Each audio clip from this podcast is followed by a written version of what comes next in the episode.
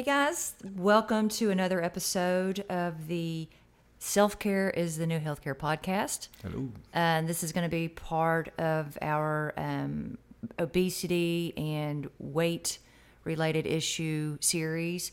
Uh, today we're going to be talking about uh, diets and how there is uh, really The myth of the perfect the diet. myth of the perfect diet, the the myth of the one size fits all diet. There are no magic diets, all right? Um, and so we're going to go through the more common diets that are out there, um, the, the, going through the good, the bad, and the ugly with them, and kind of helping you understand more about how uh, diet relates uh, to you and perhaps your weight struggles. and maybe help you find the right diet. Yeah, for and, and and we want to help you find, you know, that that perfect diet for you. okay. But first, we have to listen to our intro, Hellroy's. Yes. I don't take nothing that a doctor don't prescribe. I don't do no drugs, man. I don't do no drugs, man. I don't smoke no bud, man. I don't do no drugs, man. It angers up that blood, man. So I don't do no drugs. All right. So, um, let me get through this little thing that I always have to read before we get started. This content is for informational and educational purposes only. It is not intended to provide medical advice or to take the place of medical advice or treatment from a personal physician. And I am not your pers- your personal physician. Nope. Not yet, anyway. So, to, to prepare for this, I've been following a lot of different uh, diet forums um, on Twitter, but other forums. Do I have smoothie on my face? no, do I? Uh uh I usually have purple on my. Okay. Sorry. I don't. Talk about perfect diet. But I've, I've been following these um, different forums to learn. uh, One thing, I, the one thing they have all in common is they're super passionate about what they do. You cannot point out any type of flaw without just getting trolled mercilessly, and um, which is great that. Because you interact with these people on Twitter. I just stopped doing that a long time ago. Well, I, i'm going to stop all this. This is just for the purpose of researching this.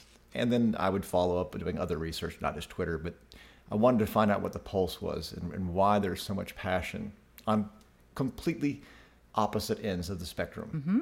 So let's just walk through some of the more common ones, give the, uh, the good, the bad, and the ugly of it. And then, you know, we're trying to get you to think about how you will formulate your perfect diet. and and diet is just one part of the um, obesity issue. Um, everybody wants to focus on food like that's the only thing that matters when it comes to um, obesity and weight loss. The, yes, it's a big deal. What you what you consume, the foods you consume, are, are very important with regard to uh, your weight issues. But there are many many other things that we have to consider as well, and we'll be talking about those in future um, episodes. Well, that's where a lot of the passion comes from these different diet forums is they've had anecdotal success, whether it be weight loss or if they're, um, you know, ulcerative, um, UC, IBS, things like that that is cleared up, uh, Crohn's disease, and they're, they're having success with them. But those aren't weight issues. But that's what's making them so passionate about it. It's still, you know, when you think about perfect diet, it's not all about weight. It's, it's about health. Right. So we need to incorporate that. It's yes, this is about obesity and weight loss, but it's also about finding the perfect diet for health, which often go hand in hand. Well, and obesity is just a, it's a symptom of uh, immune dysregulation, uh, which then causes metabolic derangements, and, and systemic inflammation is a part of that. And most of our chronic diseases fall into that category as well. It's just how um, your genetics express the inflammation that you encounter in your body. Some people get fat, some people don't. Mm-hmm. Uh, a lot of people do, though. And they also develop a lot of inflammatory conditions that go along with that. Let's start with one that we use um, in your practice, is which is the keto diet. Um, You've prescribed this to certain people Mm-hmm. Yeah. for certain conditions. Um, yeah, uh, for people who have metabolic syndrome or severe metabolic um, disease, where you know they have they're obese or you know uh, overweight, high blood pressure, they may be pre-diabetic or diabetic and have cardiovascular disease. You know, these are all inflammatory conditions. I'm not sure why the mainstream medical community won't recognize that as such, but um, they respond very well to um, a ketogenic diet. Um, even when, you know, because there's a reduction um, in carbohydrate content. Um, and so, even when those people limit their carbs, they still don't get the benefit as if they were to go into ketosis a mm-hmm. lot of times. And so, I have used that on those people to get their um, inflammation levels down, their blood sugars under control, and start getting some of this weight off.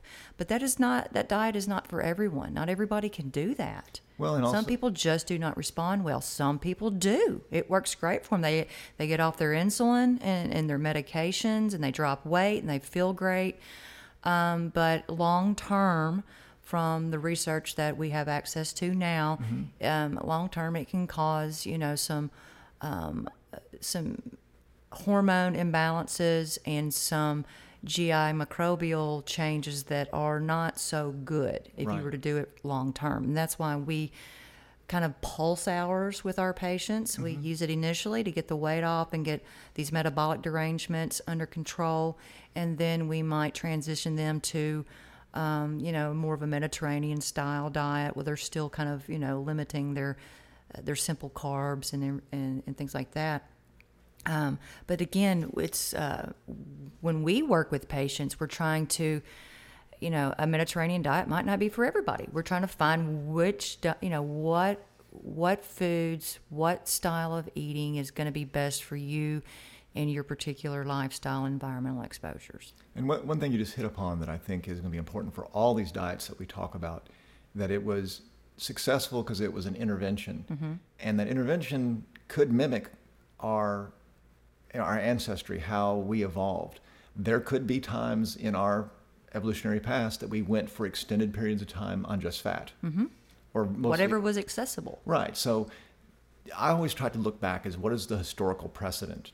You know, 500 years back, 1,000 years back, 10,000 years back, 100,000 years back. And, and does it fit any of those criteria?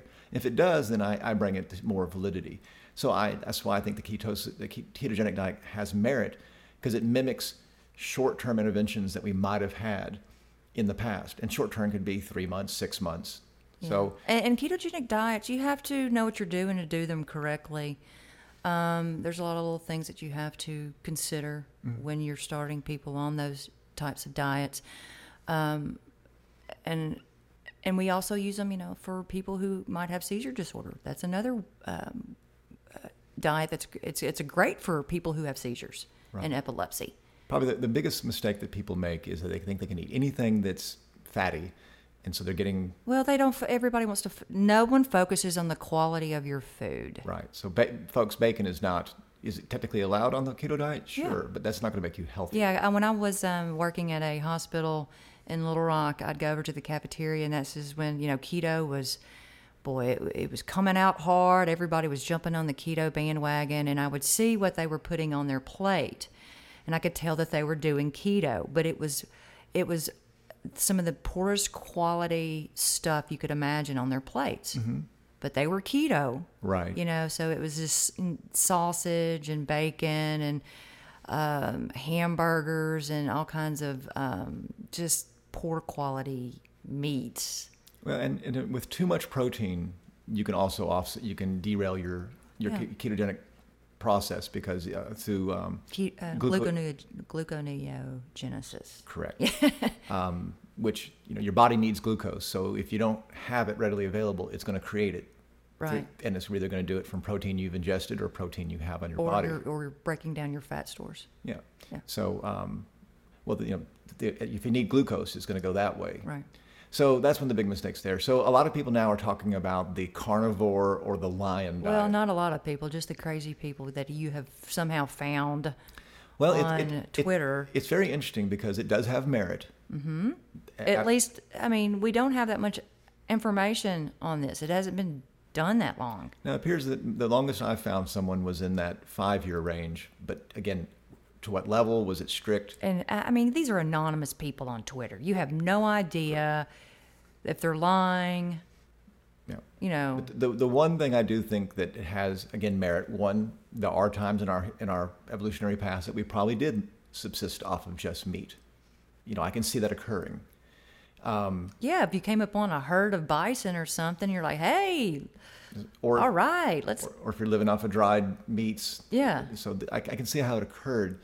Um, it uniquely creates an elemental diet. Now, explain what an elemental diet is. Well, uh, so um, an elemental diet is just it's a diet that um, where your food is broken down into you know very abs- digestible, absorbable forms. So you're it, it really um, kind of bypasses the digestive action of your GI tract in an attempt to just to give it a rest and help you your body absorb these nutrients better. it's mainly a, like an amino acid cocktail. Yes, with you know, it's it's got the the basic building blocks there: your amino acids, your fatty acids, and um, your simple carbs. Things that can be easily absorbed in the GI tract. of people who are having a lot of problems with their GI tracts, and those you know, people with IB. Uh, uh, ulcerative colitis, Crohn's, and those things, when they have these flares, they really have a problem, you know, uh, with food and digesting it and absorbing it. So you you you put them on you know elemental diets. They're very strict. They're very boring. Very bland. But it can kind of calm down some of that inflammation. Um, but they're not always successful. And I've tried to use these on some people with with some limited you know success. Well, it appears that the carnivore diet mimics that in some fashion, where it is basic enough. I mean, you're eliminating all food groups, so Yeah. you, you, you've if there if plants were an antagonist to you, you've eliminated them. Mm-hmm. We know carbs can be antagonistic, so you've eliminated them. And technically, you can get all your nutrients if you eat the liver raw. You can get your vitamin C. There's some other organ meats you have to eat um, raw, and then there's and, Raw and then meat. and you're supposed to cook, you know, in just tallow, lard, and salt. So to me, it sounds boring. But I also see them talking about, you know, sausage and bacon and falling back into that trap. Again, nobody's thinking about quality. Very few of the forums are talking about is it grass fed. Mm-hmm. And so I started thinking. You and I were talking. Age free. you and I were talking last night, and I thought was interesting is like, well, what would make the carnivore diet pass, you know, our our our smell test as far as they're getting all the nutrients? Because we know in plants there are many uh, flavonoids and um, phytonutrients that are very valuable to us, yet um, those are not in the meats. So how can something in a plant have such a benefit to us? And um, that includes all the different medicines. Right. So I started thinking, well, what if you, you know, if we always say you are what you eat eats. So these people are mainly eating livestock animals who are fed corn. They are eating GMO corn. GMO corn. Even if they're eating grass-fed beef, they're only eating what a ruminant eats, mainly grasses, a few forbs, and a few. Um, Tell them what a ruminant is. a ruminant is a, a multi-chambered stomach Okay. grazing animal, as opposed to us. We have a single. You don't typically hear that word. That's why I wanted you to, Mr. Nerd, you Well- need to speak in layman's terms. So if you were going to give any validity to the carnivore diet, and they do eat fish and other things, I think you'd have to get super crazy about what you eat because you need to eat lots of different birds that eat different berries. You need to eat You need to eat a variety of animals. yes monkeys, and they they kind of talk about that, but it's all livestock animals that are still, you know, their big thing is we're going back to the way we used to do it. Yet they're These animals are not, they have evolved as well. Well, it's the same Neolithic. They, they find fault in the Neolithic food chain, Right. Yet everything they're eating is part of the Neolithic Exactly. food chain. You know, chickens, hogs. All right. I just don't want to give any more attention to these people. Well, I I I- a little bit crazy. Well, no, but it does have some validity, and it's for people to understand the complexity to it. The opposite in the spectrum, Are the vegans? and I'll give the nod to the carnivores before I will the vegans because we've had more experience with. Yeah, I've dealt with I've dealt with a lot of vegans. Um, not gonna lie, vegans are some of my sickest patients. Mm-hmm. They have um, a lot of nutrient deficiencies. They don't detox well. Um, vegan. If you do not do a vegan, you have to be extremely on it to to do well on a vegan diet. Right. And most people don't. They just think if so long as they're eliminating animal proteins, then they can just eat whatever. And I see their posts on social media and you know, they're eating donuts and and just all kinds of crap, but hey, they're vegan and they think they're being healthy. And I see and I see people fall into this trap who are wanting to lose weight and now, you know, the rage now is all you know pr- plant-based diets and vegetarianism that's the way to go you know and um, and so I see people who just fall fall for that, and then again they're not focusing on the quality of their foods, and they're eating tons of carbs because it's not animals. But they're eating a lot of carbs and a lot of poor quality carbs and poor quality fats and lots of sugar, and um, going to the doctor all the time because I see those posts too. But hey, they're a vegan.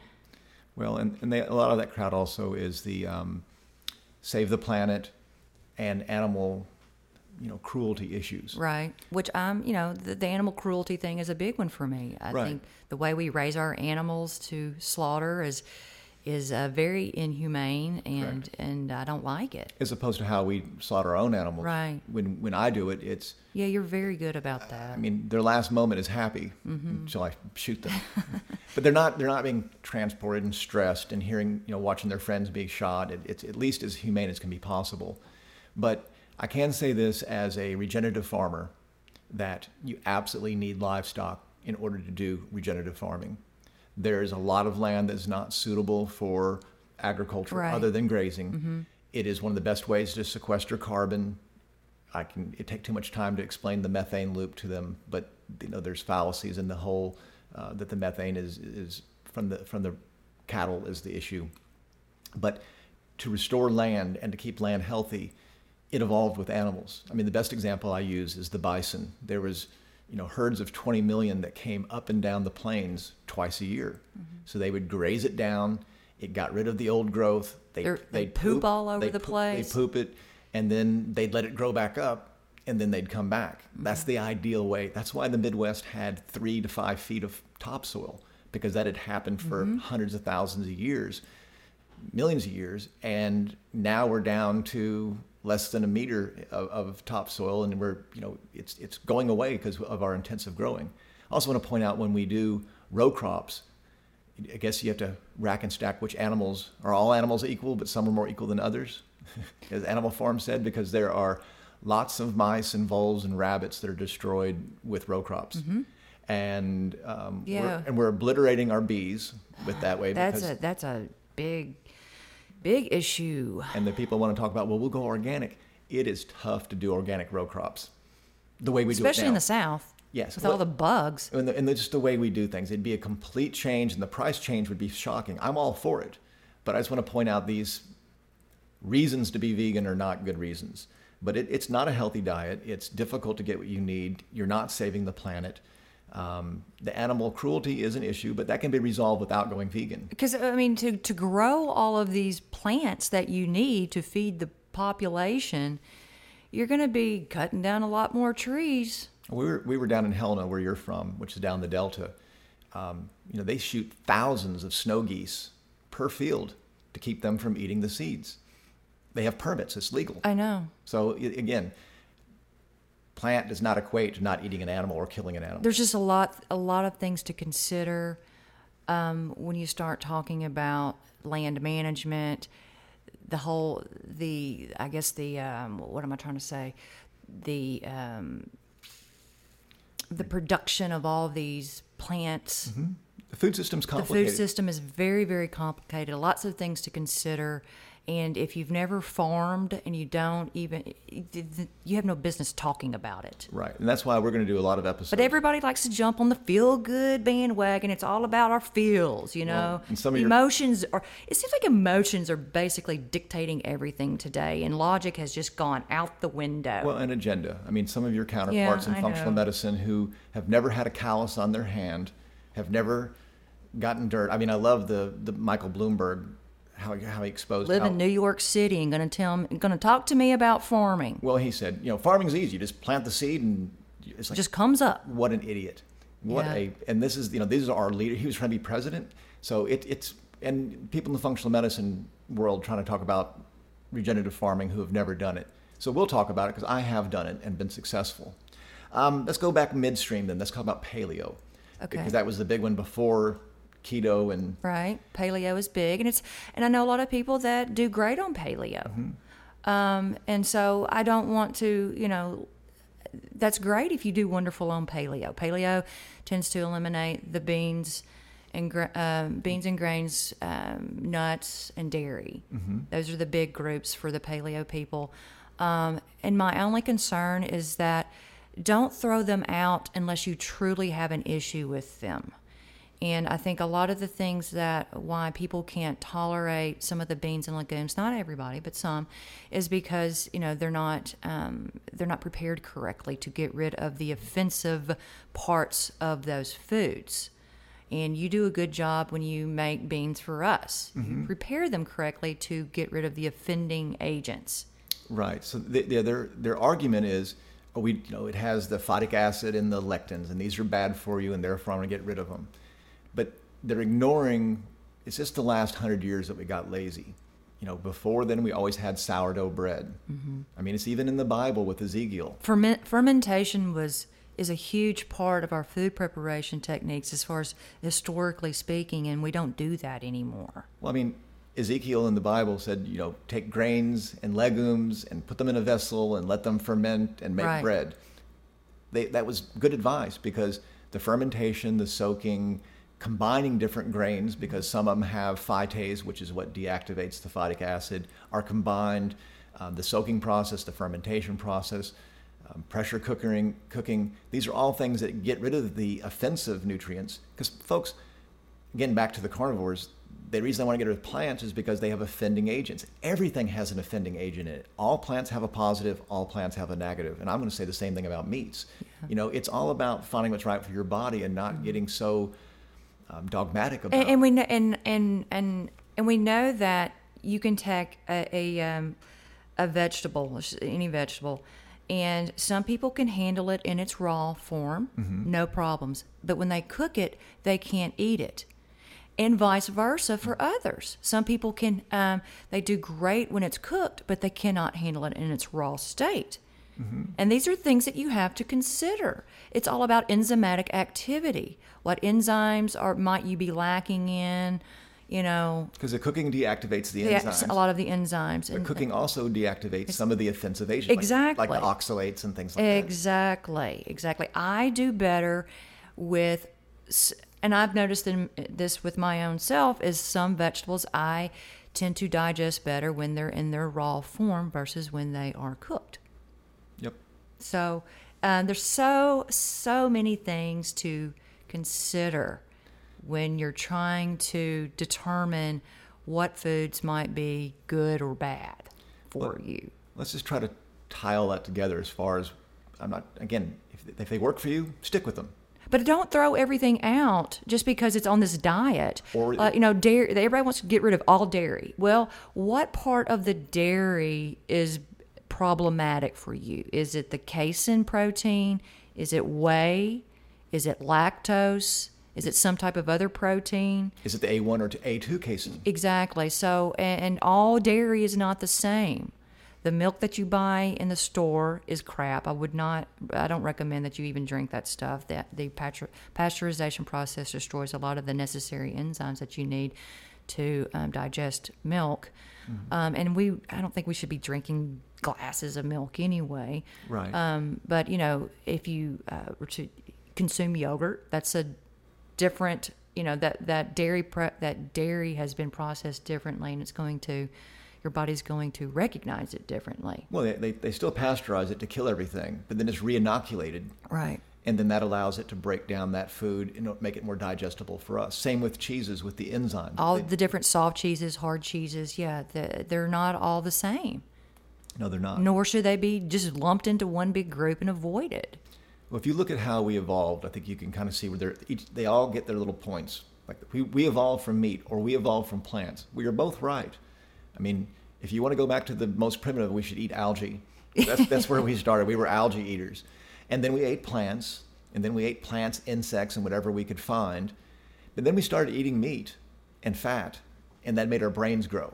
And that is, you know, that was part of our evolution is that the, our ability to eat more meat. And you look at the primates, uh, the gorilla has the smallest of, of, the, of the great primates. The gorilla has the smallest brain. They're vegetarian. The chimpanzee and uh, the orangutan, they, especially the chimpanzee, they eat monkeys. Periodically, they'll hunt them and they eat the brains of the monkey first because they know it's high fat content. I mean, they know what they're doing. Right. And chimpanzees are more, you know, are, are More intelligent. So the eat consumption of meat and fat evolved our brain, but that evolved brain evolved Neolithic agriculture. Right. And so you can make a case for all meat or all vegeta- vegetables, but you're ignoring the fact that we evolved this way, and then what did we do with those? You know, if you're carnivore, you're still eating Neolithic meat. If you're vegetarian, you're still eating Neolithic vegetables Yeah. and grains. So you're not going back to what you think. I always like to look, and you you were a big fan of food anthropology. In fact, you wanted to be one, right? hmm That's what I wanted to do after I finished my diet- dietetics degree and internship and realized that it probably wasn't going to be for me. Wanted to study food anthropology because Mm-hmm. Fascinating. It is fascinating because that that's that's huge. It's like, well, how do you know this? Well, we have old teeth that we can find in the dentin. We can find what they were eating. Every once in a while, we find a mummified or frozen person that gives us insights. Um, all of them were eating plants. All of them were eating meat. You know, from what we can see.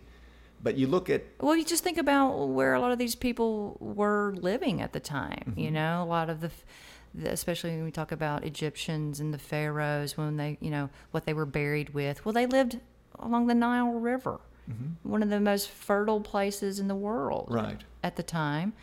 And uh, why would they only eat meat when they had all the But- other? and if meat was best for them, I guarantee they would have because they were very advanced. Yeah. And they didn't. They ate everything. And um, same thing with vegetarian. They didn't eat just vegetables. They ate everything. So if you look at that type of food anthropology, you can see that there's, you cannot really make a strong case for either one. And then when you talk about Neolithic, we learned how to prepare those foods to make them more palatable to us. And we realized that they did good things for us. That's why we kept doing it. It's medicine. Right. That's what I, I, I don't think we wouldn't continue to eat stuff if, if everybody was like dying from it. No, they just you know they, they want to say well, we only ate them because we were starving. It's like uh, tell that to me this morning when we were out eating our blueberries. Yeah, I got hungry this morning and I was like, there's nothing in the fridge because we're about to leave for Colorado and we haven't gone to the grocery store. I'm talking about the fridge is bare. So I was like, what am I going to eat? So I just went out in the garden and started eating blueberries with Bo. Because Bo likes them too. He just Right off the bush. Right off the bush. Just popping them in my mouth. They were so good. And, Those are, uh, those are carbs. That's and then I went back and started working on my taxes. but that's that's poison. those are carbs. Well, that's you know that's I want to tie those all together because if you look at your blue zones, Mm-hmm. it's the best window we have. Because people, you know, everyone wants to argue. I feel great on this diet, but how long have you been on it? Three years. Well, I'm talking about a lifetime. This is what we're looking at. Yeah. What what is going to get me to a blue zone type lifespan. Folks, for those who don't know who, what a blue zone is, blue zones are a designation to different areas around the world where they have large amounts of their population who make it to 100 or over and they're still in good health. Right. They have their mental faculties and they also have their physical abilities. and they're not obese and they don't have a lot of chronic illness. No, and there's one in um, Costa Rica, there's one in Greece, there's one in Italy, Sardinia, there's Okinawa, Japan, California, Loma Linda, California, which is the Seventh day Adventist. hmm So it's more of a, a you know not a genetic group, but more of a, a, a like-minded thinking group. And then you have some of the in the Ural Mountains, some of the Georgians that I mean, I have a some of my your you, on your family. You have a lot of people who make it into their 90s, and hundred, and I do too. yeah. So I mean, genetics do make a part, but they all ate this way. Right. If you look at all those diets, none of them are all meat. None of them are all Veg- veg- vegetarian. Um, there are some vegetarians, but they're ovo-lacto. Loma Linda is probably the best window we have because diverse genetic group, but they there are some who are vegetarians, there are some who are pescatarians, which means vegetarian plus fish, and then there are some who eat good meats in addition to those. Uh, the pescatarians and the people who eat the meat live the longest. The strict vegan vegetarians don't live as long. Um, the one common thread between all these different groups some eat dairy, some do not. Some eat more grains, less grains. Um, you know, Sardinia is Italy. They've only been eating tomatoes for 500 years, yet that's an important part of their blue zone diet. So when people look at genetics, they want to go all the way back. But these epigenetics, what have they been exposed to in the last 100, 500 years makes a big difference. That's a big difference when it comes to dairy. That's why sub Saharan Africa cannot handle dairies. They were never exposed to it, or the Asians. And just the the environment in which they live dictates a lot of their DNA expression and a lot of their ways that they utilize the nutrients that they're consuming. So that has to be taken into account as well. Well, so if you And that and that and now you're getting very very complicated. well, what makes them live long goes back to your saying is that it's a lot more than just diet. Absolutely. So, like I said, some of them eat dairy, some do not. Some of them eat grains more or less. There's a, a lot of different variations in these diet. Uh, most of them don't eat a ton of animal protein, and most of them don't eat a ton of grains either. They have a very balanced. But they also the the quality of their food is very high too. All organic. Yes, it's all organic, non-GMO. Especially for in Europe, they don't even allow, you know, GMO. r- GMO. So Mm-hmm. I wish we could get to that point here, but I'm afraid the genie's out of the bottle. Oh, Monsanto has bought, bought and paid for all of our, our congressional I know, people. I know. So the, if you look at these zones, the only thing they have in common with their diet or with their li- with their life is faith and family. Mm-hmm. It's very very important. Lower stress, good support group. Right. This is the common thread amongst all these groups. Um, you know, they have commonalities in diet, but they're all very different, and none of them match that. Um, the well, they do match. Um, none of them match the paleo. None of them match the carnivore. None of them match the vegan.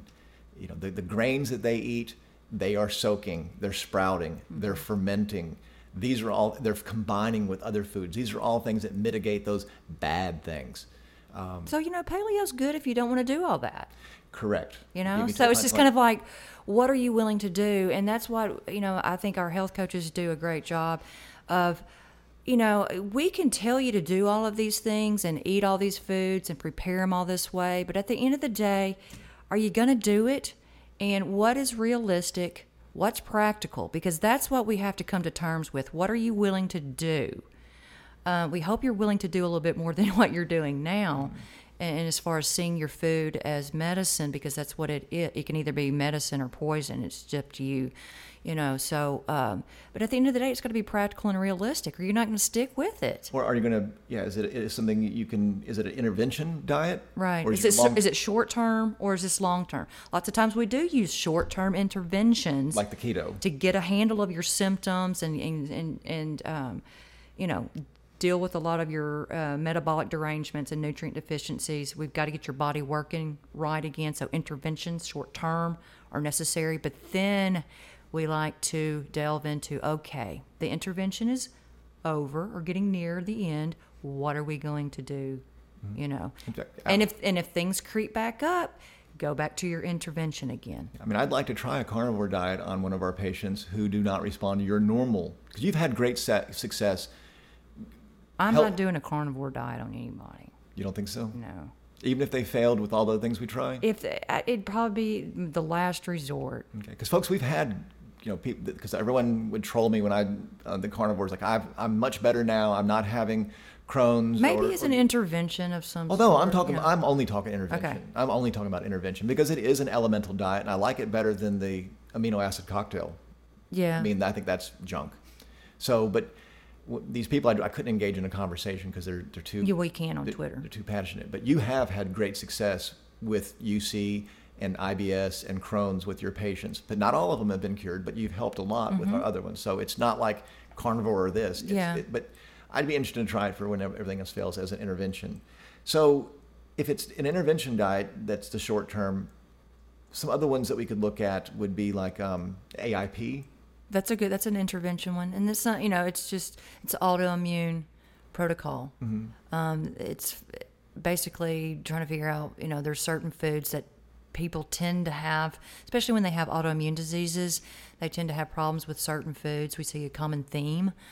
Um, and, and the most common foods that people have problems with are um, wheat, grains that, that are especially contain gluten, but you know those things contain other proteins that are problematic for people as well. Dairy, um, Soy. soy, corn, pr- primarily because it's GMO, but some people have a true corn issue, uh, uh, sensitivity. Um, eggs are a big one. I can't do eggs. And uh, beans and legumes, despite how you prepare them, ferment them, and soak them, they still have problems with them. Right. You know, and then nuts to various degrees. But you can have a problem with any food, you know. And then again, you have to, like I just said earlier, you've got to uh, consider: is it a preparation issue with that food? Do you do better in its raw state or in its semi-cooked state or in its very cooked state. And also the selection. You know, a good example would be potatoes. On the AIP protocol, they're not going to eat potatoes. Solanine is the offensive antagonist ingredient in a potato. When you see a potato in the store and has that green tint to it, that's the solanine. So that's why you know you look back at our ancestors; they were always peeling potatoes, but but in all the nutrients in the peeling, yes, but so are the anti-nutrients. So we used to dig the potatoes out of the ground when they were dirty, and then we'd put them in our root cellar, which was dark. They didn't develop solanine that way. Right. But now we wash them and we put them in the store, and they're exposed to light, and they develop Well, a lot of people do. Some people have some smarts and don't do that. But the, again, this is a selection and preparation, the peeling. Same thing with your um, nightshades, like eggplant or tomatoes. A vine ripened tomato, the, the, the tomatine is very high in a green tomato that is picked green and, and then ripens when you ship it, which mm-hmm. is all the ones in the store, because the ones in the store are selected for shippability. So they want something they can pick in Argentina or Mexico and make it last for the month journey up here and have a shelf life in the store. That's why they're poison. It's not the tomato, but when we go out and pick a tomato from our vines, mm-hmm. it does not have that because it's a selection issue. Right. So when people get all aggro about nightshades or grains or legumes, you have to look at selection and preparation before. I don't want. And the latex gene that's been inserted oh, that's a great one. You yeah. in, in some of our, to, our in our tomatoes. tell so amy had a patient which we could not figure out which what was going on she was just reacting to things it was like what is going on and she was an or nurse and she developed a latex allergy which is um, not uncommon because A lot of people have latex allergies. yeah through, well also through repeated exposure you Yes. can actually develop one so she It's just, and it's basically probably in just an immune system that is way, it's just kind of gone haywire. but she had a latex intolerance she also had a tomato fetish and She was eating tons of tomatoes. and they were the ones that were being shipped in. They actually inserted, a, you know about why are GMOs bad? Well, here's an example. They inserted the latex gene, which is a lectin, Mm-hmm. into the tomato in order to make it more shelf life. and a lectin is a, um, it's a, it's a protein. it's a protein, but it's a, it's um, it's like a messenger. It's a, it's, it's a communicator. It's just kind of signaling another way that cells communicate with each other is via a lectin protein. And they have an affinity to, to grab onto things. Yes. So that's that's why they use them so much in cancer research. Is that because lectins are great at responding to you know attach to a cell. Right. But anyway, that's how we solved it. She was we were able to figure out that she was eating tomatoes, and it wasn't the tomato; it was the latex. So there's a good example of not you shouldn't eat tomatoes. Like no, you shouldn't eat latex Latex tomatoes. tomatoes. Yeah. They, I mean, they've re- they have manipulated so much of our food supply. It's really hard to grasp. You know what? What can we eat? What and what is really going on when we eat this food? Why can you not tolerate that? Is it because of what they've done to it? Could you tolerate an organic uh, or a different variety that's grown in another country? You know wh- what what's going on here? They've um, just muddied the waters qu- very well. Well, yeah, I mean, you, meats, you know, are unhealthy because of the omega six content, but the omega six content is because of the way we raise them. Right. You know, grass-fed beef can actually have a Eh. pretty high omega three. Corn-fed beef does not. Correct. So I mean, these are things that you know it gets complicated. And the farm raised fish is a whole other issue. Do not eat it, folks. Just, it is, it just is, stay away. junk. Please stay away from the tilapia. I, I mean, I hear people, I see it on the menus, and I see people, oh, I'll have the tilapia, and I'm like, oh, that's like the worst thing you could order on this menu. Well, because of the way they're raised. Right. Um, and the same thing with the farm-raised salmon. I mean, they're actually putting orange dye in their food to make their flesh orange to make it look like a real That it should just be criminal. And people are like, I'm eating salmon. I'm how is that allowed? The, our FDA allows so much BS. They are owned outright by Big Ag and Big Farm. Do not trust these people. Okay? Just don't. Yeah, it's so. I stopped trusting them a long time ago. Um, let's go over the couple of the processed food crap. Okay, yeah. let's- Weight Watchers and Nutrisystem. Oh my goodness. Okay. Calorically correct crap. Yeah, and again, and that brings up another thing about the calories. You know, people are still counting calories, and I was taught to do that as a dietitian. It was all about calories, proteins, fats, and carbs. Like that was the only thing to consider. And I know I use this example all the time, but 100 calories of avocado behaves very differently, metabolically speaking, than 100 calories of a donut. Mm-hmm. One is going to cause inflammation, the other is going to prevent it. So you stop viewing calories as, as equal. It, they, they are not. Stop stop counting calories. Period. I can't tell you the last time I considered calorie content in my food. I just don't Because you're eating good quality. because food. I focus more on the quality. When I approach my food, I'm like, is this going to harm me or help me? And that's how I make my food selections.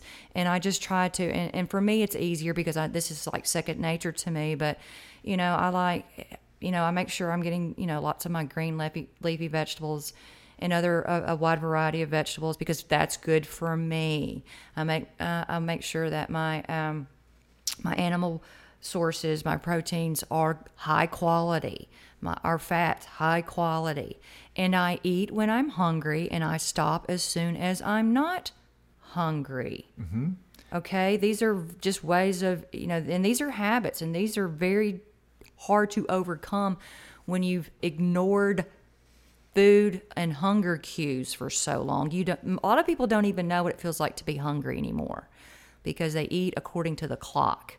And because Or boredom. or boredom or anxiety or they're in the office and every you know how you if you worked in an office there is food everywhere there's always that one person or more than one person is bringing in something they cooked the night before brownies cake pies whatever and uh, or there's somebody that's got the candy bowl on their desk all the time and so we're just constantly shoving stuff in our face we don't even know what it feels like to be hungry and that's a, that's something that we try to address with our patients is just to we've got to start understanding and, and learning about your hunger cues now Well, and so much of that is driven by the carb cycle and the um, insulin spike and that vicious do loop. And that's why so many people who do any of these diets do well.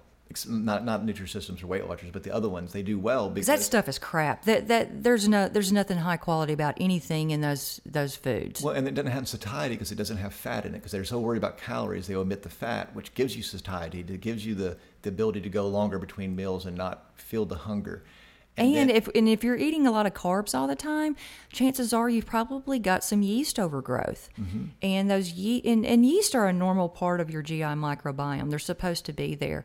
But when they start growing out of control and start replacing a lot of the good bacteria that should be there, they they will make you uh, crave carbs because that's what they need to um, thrive and reproduce. And so um, they, you'll, you'll actually get these signals sent to your brain that like, I need carbs, I need carbs. I mean, it actually goes up our vagus nerve. Yeah, it's a I mean, direct yeah, communication system. These bacteria that reside in our GI tract, the microbiome, you know, they um, they produce metabolites that communicate directly with your brain and, and other places in your body. Because you always call the, the stomach the second brain. Yes, Because- or the GI tract, the gut is the second brain. Because it sends so many signals to it's a brain. constant communication between your brain and your and your stomach and your stomach is not your stomach but your GI tract. There's so much going on there. It's a huge part of your immune system. And so it's it's doing all kinds of things that regulate your body's uh, metabolic activities. And some people are now even referring to it as our first brain is that it, it does that much for our body. There's so many things it regulates, and it's directly coming from the activities of our GI microbiome and the immune system that is associated with our gut. So, an inflammatory, high carb diet will grow these things that will scream the loudest. And they Will- produce toxic metabolites that are bad for your liver. so, all around bad, but they're also part of the do loop of I need more junk food. Right. And so, if you have to heal your gut to lose your butt, that's what you always hear me say. We had this, we had a, when we were um, focusing on weight loss a long time ago, we had this wonderful weight loss program. Um, that we, and that was our tagline was if you want to lose your butt, you got to heal your gut. it went over well with most people. Some people like a bigger butt. So. So you know, that's why the Weight Watchers and, and Nutrisystems do not work. It's inflammatory food. It's calorically correct. You'll lose cal- you'll lose weight initially because of the calories, but then you're going to inflame But I body. see these people who do it and they're always trying to lose weight. Right. It's like it never works. I'm like, why do you keep doing that? Well, I lost weight that one time And um, but I'm like, but you're you're struggling Yeah, to should- keep it off. It should come more naturally. Yeah, and, and again, that's they focus on food. Everybody wants to focus on the diet and not all the other things that are directly causing you systemic inflammation and metabolic derangements that are going to put weight on you. Well, that's And we're going to be talking about those. I mean, that's why you developed your program, the Total Gut Job, which is basically a systematic approach where you eliminate all Well, so yeah, so the total gut job is, and I created this program because so many people don't have access to functional medicine doc, doctors; they can't afford them. And this is a, a program that I use on a lot of my patients because it gets great results, and we spend a lot of time developing it. But it's it's basically um, trying to um, get rid of systemic inflammation. That's the ultimate goal, and to uh, correct a lot of metabolic derangements by healing the gut and l- lowering that uh, systemic inflammation that is coming from the gut. And yes, food is a bit, diet is a big part of that. We do an elimination reintroduction diet to see if you have any food intolerances and sensitivities which only works if your gut's healthy. which only and that's why we rehab it before we reintroduce foods because you don't want to reintroduce these foods when on a on a permeable gut Because you'll have false positives. you'll get yeah so there's a lot of strategic thinking involved in this but we're also addressing all of the other lifestyle um, behaviors and environmental exposures that are also contributing to gut issues and inflammation so it's um, it's a great way to find out the perfect diet for you It really is. That, that is the perfect diet. Is find out what's for you. And then even then, you have to maybe after, experiment a little bit more afterwards, just to fine tune some things. Yeah, like when you, we talked about raw versus cooked, that doesn't mean all vegetables raw and all vegetables cooked. You know, it could be that for spinach you do better with cooked, but it might do, you know, for um, broccoli you might do better raw. You have to find that out because is it more of an enzyme issue for you, or is it because of the um, oxalates or the goincanoids? And or- even then, it can fluctuate throughout your lifetime, you know, mm-hmm. just depending on what's going on in your gut. But if your gut's healthy, you're cognizant of what's Right. good and bad. That's what most people don't realize. They feel like crap all the time. So they have no idea if a food is antagonistic. Because they We- never, yeah. We have our bodies down that I was able to determine eggplant was antagonistic to me. I never would have thought in a million years eggplant was because I love it. I eat, I make bug, baba ganoush for us all the time. And I was finally like, I, I have a little tingling on my lips. And it was not a huge one, but it's like, okay, my body is reacting a little bit mm-hmm. to this. That I would never have noticed that if had I been an inflamed mess. But a lot of people, you know, don't never make, you know, never put two and two together that this food is causing their joint pain or this food is causing their headache because it can take up to 72 hours after you consume a certain food for it to show to to bring about those effects. And then it can take up to 3 months for that inflammation to die down. Um, now it can vary, of course. Sometimes it takes only a bite of a food to to start that um, immune response, uh, and sometimes it takes more. It just depends on you. But eh, a lot of people who, especially if they consume dairy and wheat, they're eating it all the time, and they're never going, you know, a long enough time eliminating it to see if it's truly a problem. Mm-hmm. And even some of our patients will cheat on the program. You know, they think they can cheat.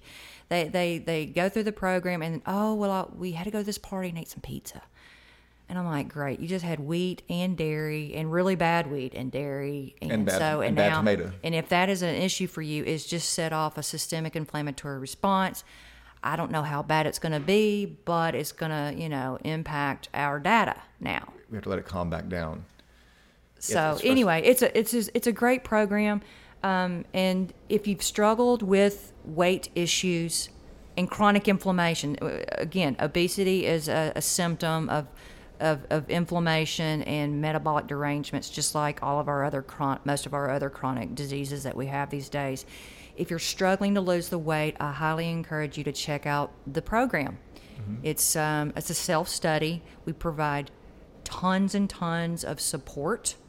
Um, you should be able to do it on your own, but if you get hung up, guess what? You can work with one of our health coaches and they can get you right back on track.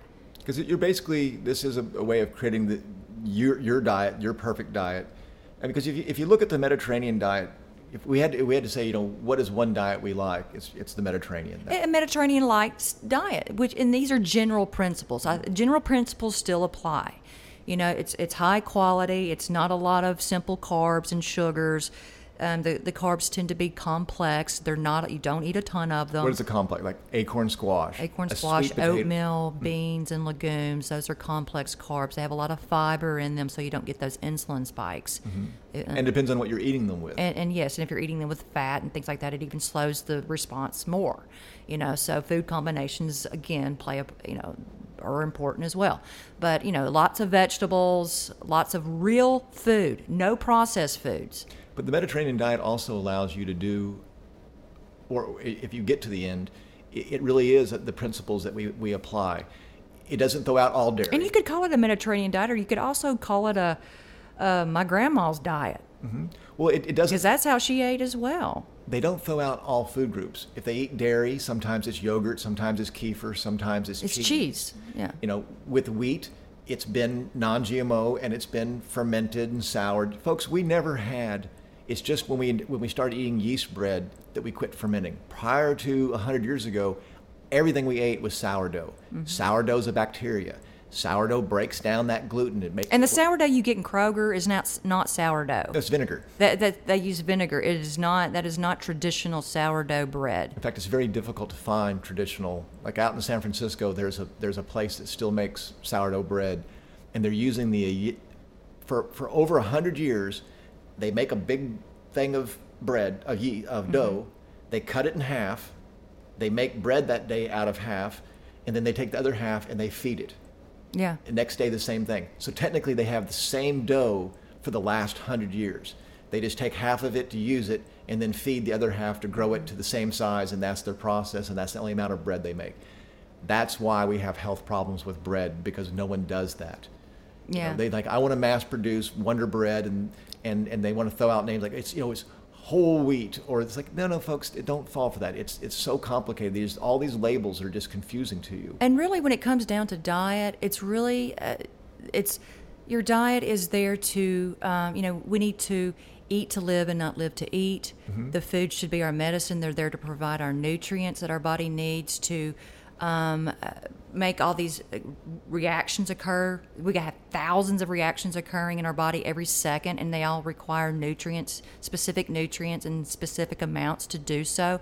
So the food is one way we get those nutrients, but it's also um, feeding our gut microbiome and what it's doing to our immune system and our GI tract. That's how you need to start looking at your food is what is it going to do to my GI microbiome and my immune system and my GI tract and how is it providing the nutrients that my body needs to meet my day's um, requirements and those requirements differ from person to person because we all have different activity levels different environmental toxin exposures different stressors and things like that And, and no, everybody wants to simplify, oversimplify it. Well, like the glu- because that's how you sell stuff. Right. Well, a good example of that would be the gluten-free cra- craze.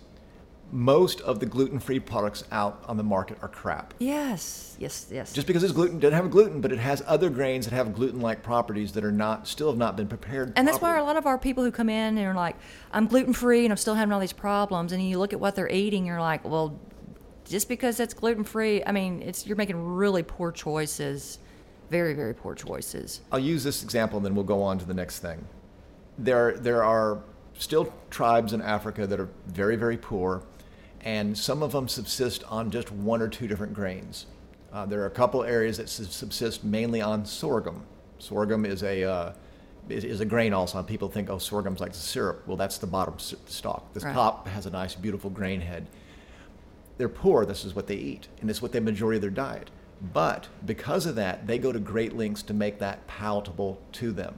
If you're just eating a little bit of something, sometimes you can get away with it, and that little bit of antagonist is not an issue. But there, they are sprouting it. Then they ferment it.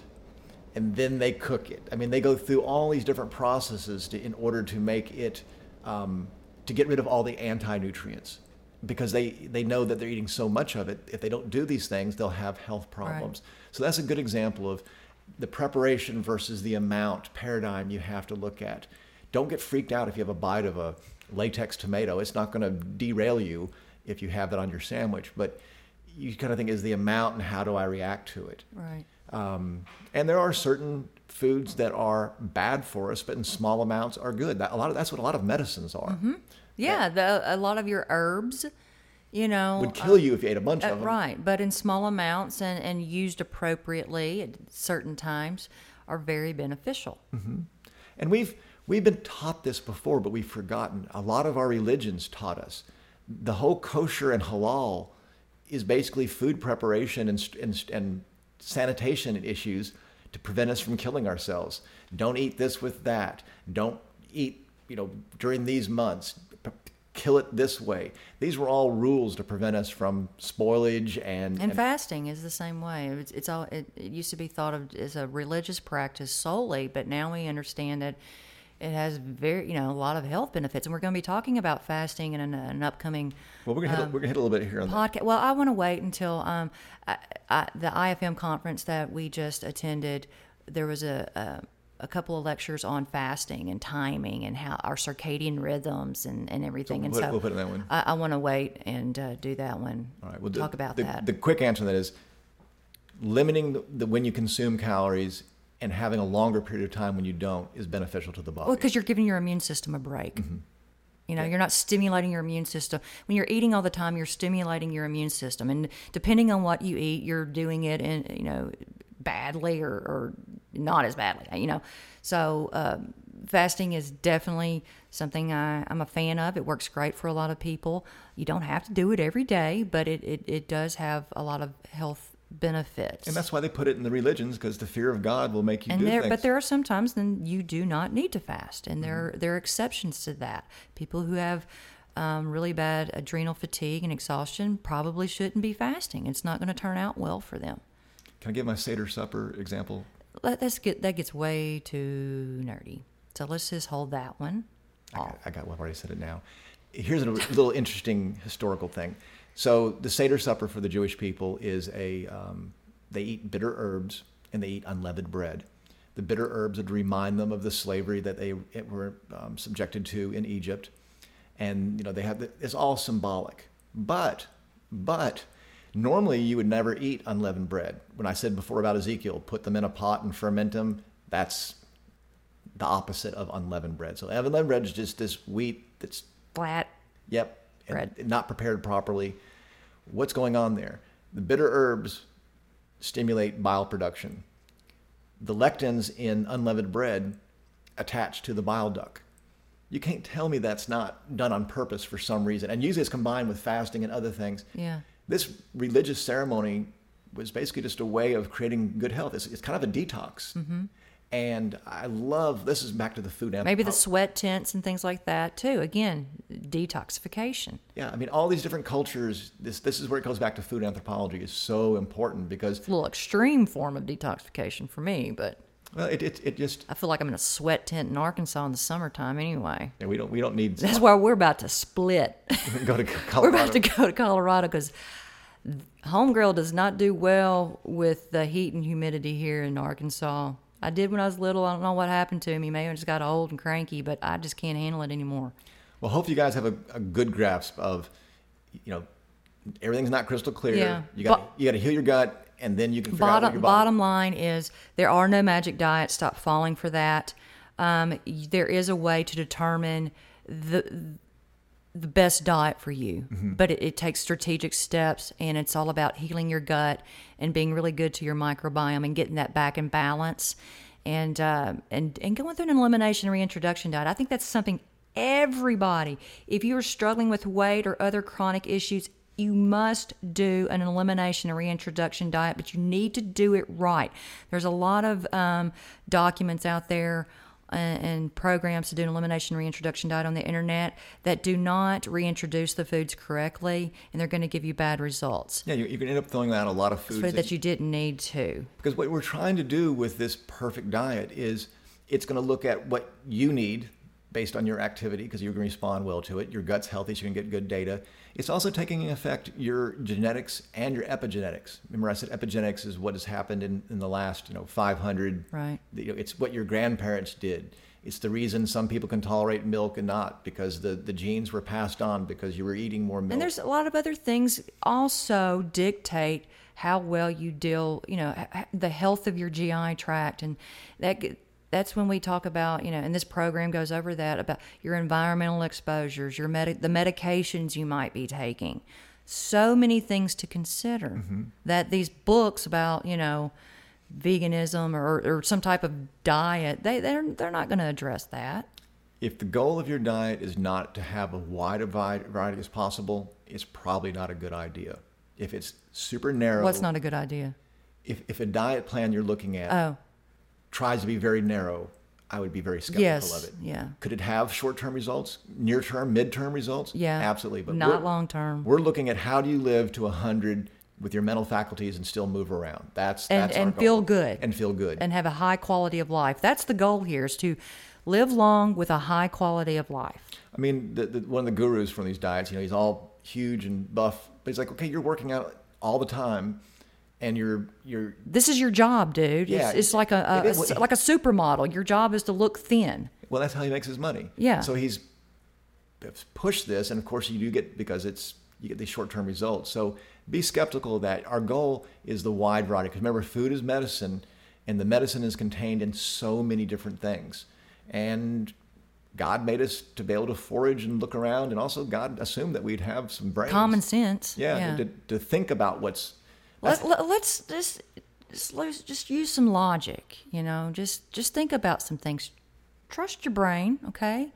And and um, let's not go on emotion, but let's think through think through things logically. And it's not as complicated as it seems because if you get rid of processed foods, if you go back 100 years prior to processed foods, we didn't have these problems. So all these crazy diets that people are looking at are trying to solve new, New world issues, and modern world issues, Yeah. exactly. which are stress, toxins, poor food quality, poor food quality. As a, and so they're trying to create these elaborate, crazy diets to solve the new world problems. Like, Just folks, step step back, Yeah. step back, and see where what new modern world problems you're bringing on yourself Mm-hmm. because you can get away from it. Some a lot of it you can. A 100 years ago, we were thin. Yeah, I know. I was just looking at pictures of my um, grandparents. I saw my aunt posted one on Facebook, and they were they were you know mid fifties, I would say, and just thin as could be. Mm-hmm. You know, and I look at all my the pictures of a lot of my um, aunts and uncles and cousins and um, grandparents, and they're all thin. for our older people who watch our pod, this Jackie Gleason, you know, from the Honeymooners, his nickname was the Fat Man. Today, you would look at him like, eh, he's carrying a few extra pounds. But that was so unusual then that he was the, the fat man. Now it- everyone's fat. Well, and you know, I hate to say it, but I our current medical system, I think, is contributing to the problem. Oh, you think? I mean, I sometimes I'm like, I think you'd be better off taking advice from your hippie aunt and lives in a commune in North Cal- California or something. oh, I'm ready to slap around the doctor for my mom. Mom's 90 in great health, and she's getting advice from a 300 pound, I don't know what she Russian or something. Nah, she, she's I Middle don't East. I think I she's, know. yeah, she's, We don't know. we don't know what she is, but she's 300 pounds, and she's trying to tell my mom, She can barely fit in the picture.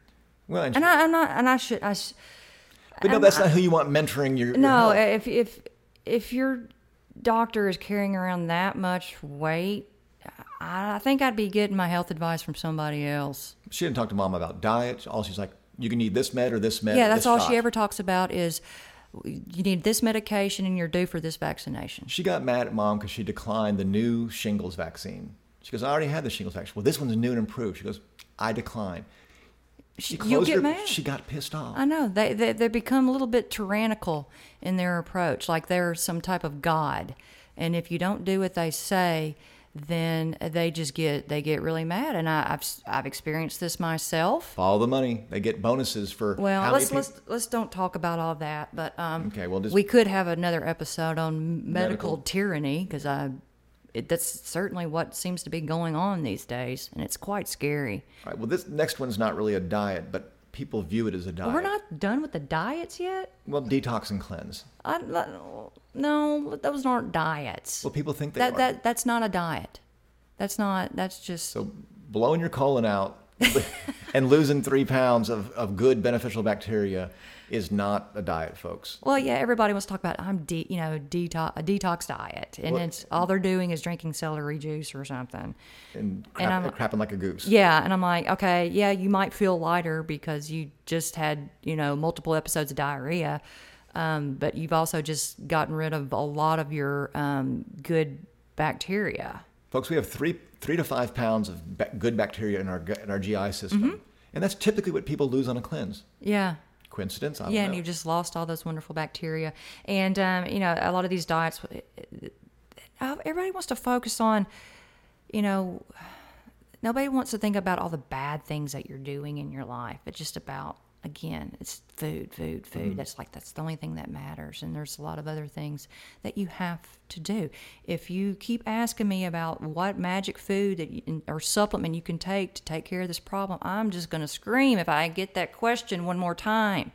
I know you're you're on Facebook at two o'clock in the morning you know you're you're you're you have your two glasses three glasses of wine every night you're stressed out you know but yet you want me to recommend a magic supplement for your joint pain You're still in the allopathic modern medicine. you want to go the natural route pi- pill for an ill, but it's a natural pill. Right. Still don't want to do what's right. right Now, the only reason I brought up the detox to cleanse is I wanted to differentiate that a detox is supporting your body's natural detox and that's part abilities. yeah and that's part of our our total gut job program is we have a detox phase And, and- eating and eating whole foods is actually And- detox. And there's and detox encompasses a lot of things. Our entire body is a detoxification system. Mm-hmm. The liver is the primary organ where this occurs in phase one and phase two detox pathways. And when I say we do a detox phase, we are providing the nutrients that support that detoxification system, as well as supporting your GI health, which is another place where detoxification occurs. And we're encouraging to you to lower your stress, which is also going to help your detoxification. Mm-hmm. We're going to encourage you to sweat and exercise, which also helps the detoxification process. So there's lots of things to consider when you say detox, other than drinking celery juice. Well, that's why I wanted to point because there, there's a lot of it out there, and people fall for it. And a cleanse is very different than a detox, and never do a detox if it has a chelator or something to mess up your system. It really should be supporting your body because your body is a, de- like you said, is a detox system. yeah. Well, then I want to go now to um, eating eating for your needs because I think that's one thing we you know we we kind of touched on it. Obviously, you have to find out what your own diet is, but I get so much pushback on carbs, and we I try to point out that not all carbs are equal. That a acorn squash or sweet potato is very different than a Coke. Right. Um, I try to point out that we need glucose in our body Your brain has to have some to function appropriately. Right. So you're either going to take protein and break it down into glucose or from your body or you're going to if you ingest the proper amount of carb, then you can have a readily uh, available supply of glucose and not store it as fat or get an insulin spike. I mean, I posted yesterday because the, the carnivores posted, well, post, I ate two pounds of sirloin, 12 Will you eggs. please get off these meat people? They're crazy. But I pointed out, I was like, we just went for a two hour bike ride. I had a sweet potato with grass fed butter before we left. And then I came back and we ate blueberries off the, the bushes. And that was our carb load for our two hour ride. I used up every one of those carbs and then some during that ride. Then we had a nice scallop and vegetable stir fry. The vegetables were from our garden zucchini and kale and fresh Yeah, there were no potatoes or rice or anything like that. And I was satisfied. I didn't No, we, we, we targeted our carbs Yeah. for our usage. So when I talk about targeting, it's just being cognizant of what you're doing, mindful eating. Do I need this? Am I hungry? Am I hungry?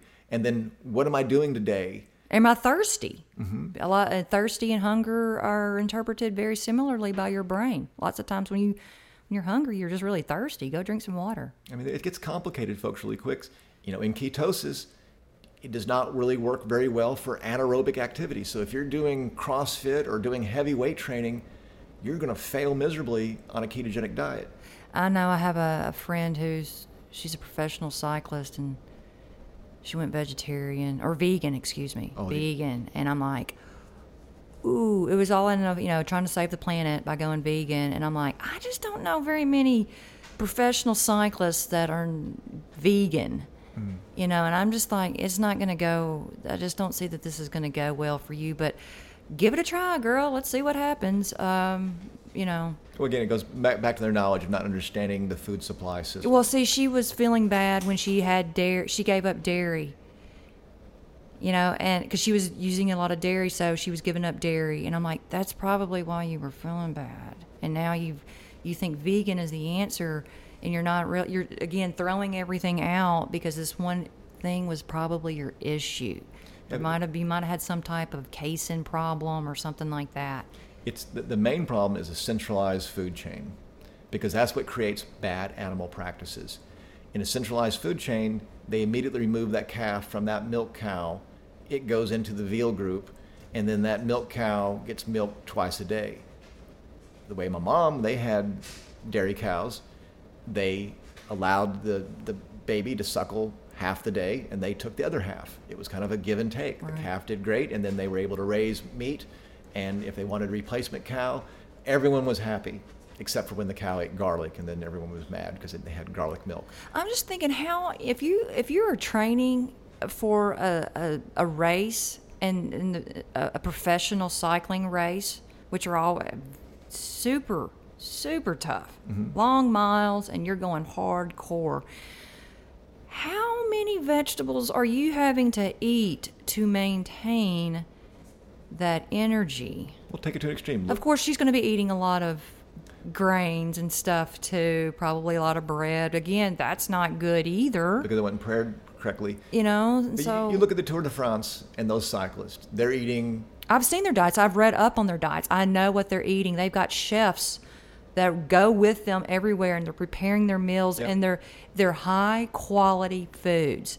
fats, They proteins, yeah, everything. non-GMO, organic. They're eating a wide variety of foods. They're eating animal mm-hmm. proteins. all right, there's just no way you can do all No. that. And that's they're preparing. But when they're on the bicycle, I mean, they do eat some meals while they're on the bike, but a lot of times they're sucking down glucose. Well, they're constant. They're eating a lot when they're on those bikes. They're, they're getting quick, quick sources of glucose and electrolytes. Because everyone's like, you have to have protein and fat to survive, but not carbohydrates.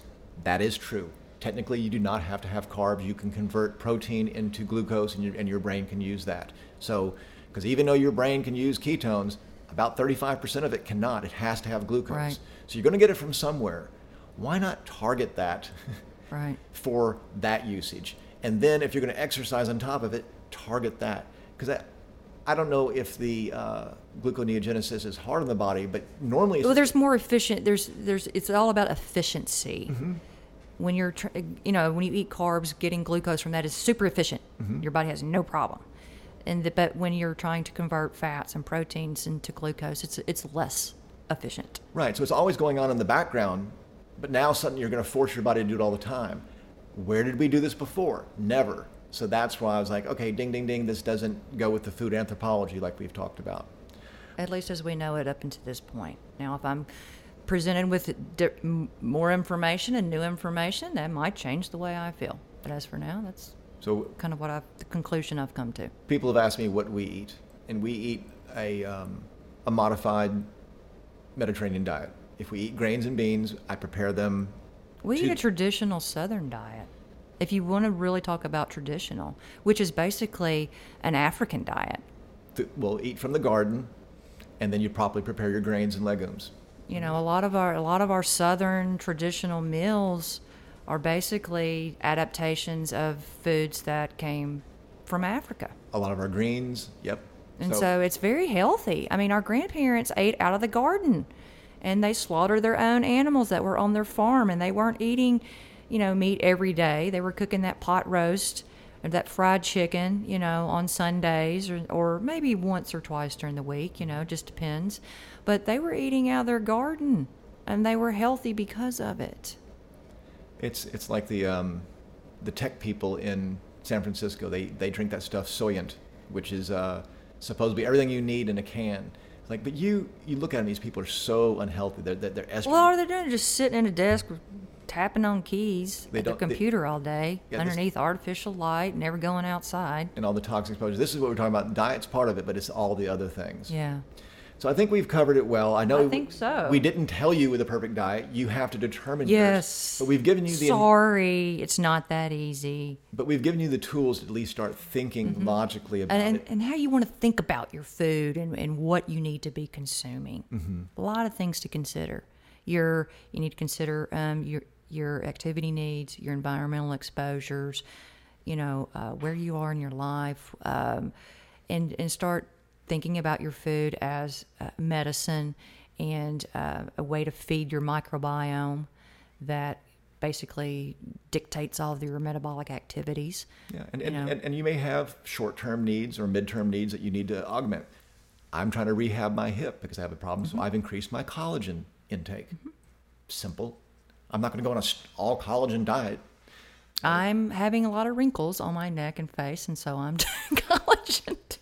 She's so hard on herself. She's so I pretty. and- ruined my face, but my mother told me should, I'd be laying out in the backyard or whatever. You know, I was I'm fair skinned and always wanted to be tan like my best friend who's part Cherokee, I think. Um, and it never would happen, and I just ruined my skin trying to keep up with her. Same thing with me. I, it seems like everyone I associated early in life. All my friends were dark. We'd go to the beach. All my would- I- boyfriends were dark. they would. I, I would blister and they would tan. Yeah, I'm here sitting underneath the umbrella and just looking like a lobster, and they're just, you know, tanning away. And so, anyway, it has certainly had its effect on my skin. There's a good example of listening to what your body needs. Yeah, I wish I would have listened to my mom. Well, your body was telling you also. Well, now I wish she'd listen to me, mom.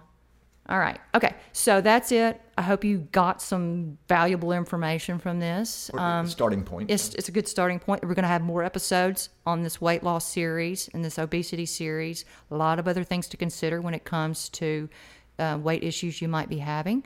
Some things you probably have not even considered as, as being problematic and contributing to your um, weight issues and your inflammation. So please um, be on the lookout for those. They're going to be coming out. We'll be rolling them out one at a time, one each week. Might have some bonus ones in there because there's lots of topics that are coming to me that I feel like I just have to tell you about, you know? And, and folks, the reason we're focusing on weight is because it's one of the easiest symptoms to identif- identify. As you always say, weight is a symptom of something. Usually, some type of inflammation. Is it? But is you know what's causing? it? Is it food or stress or toxins? But the reason is we're not talking about vanity here.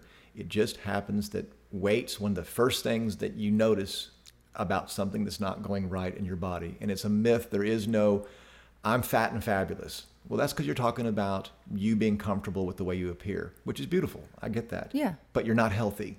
Right. So if you're fat, I don't care if your blood pressure's fine or those 16 labs came back normal on your annual wellness exam. If you're carrying extra weight, it's a sign your body's not functioning correctly, mm-hmm. okay? And there's lots of other things to consider.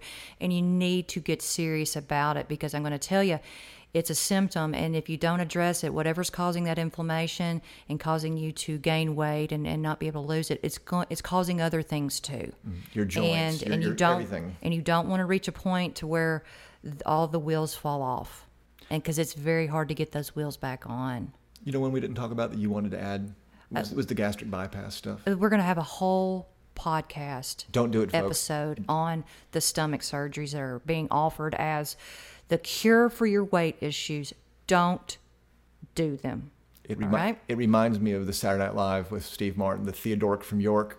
You know, everything he did was bloodletting. You know, you, whatever problem they had was bloodletting. Well, that seems to be the with these GI people. Oh, okay, well, let's staple your stomach. well the gi doctors aren't doing those the general surgeons are but it just it's it's such bad medicine, and you got in trouble one time for calling Yeah, it. I've, I've, yeah. Anyway, we'll talk more about that. I tend to, I don't hold anything back. I don't care who you are. I don't care if you're a CEO or whatever. I'm going to let you know what I think about it. There is no monopoly on brains. All right. I, I, I'm a doctor just like you are. I have an opinion just like you do. And I'm sorry if you don't like my opinion, but I'm not going to hold back. And that's why I have to work for myself now because I can't get a job anywhere She's, else. she's burnt she's burnt some bridges. And I didn't mean to, but at some point I like to sleep good at night. We and I don't want to participate in a system that is not focused on health and is focused only on money. It's hypocrisy. It is hypocrisy. And Complicity. If you're complicit with it, we didn't take the hypocrisy oath, we took the Hippocratic oath. I think most doctors have forgotten that I or, don't, think- or don't understand. I- they need to reread it. Yeah, they do. All right, that's a good place to end, don't you think? We Yep. tried. We've tried to end twice now, but we um, always want to um, start talking about something else again. Anyway, we are legit ending it right now. Thanks for watching us. Follow us on social media: Facebook, Twitter, YouTube. Uh, where else? Instagram. Those are all under Amy Beard, MD. And visit our website. Take a look around. AmyBeardMD.com. See you. Bye. I don't take nothing that a doctor don't prescribe. I don't do no drugs, man.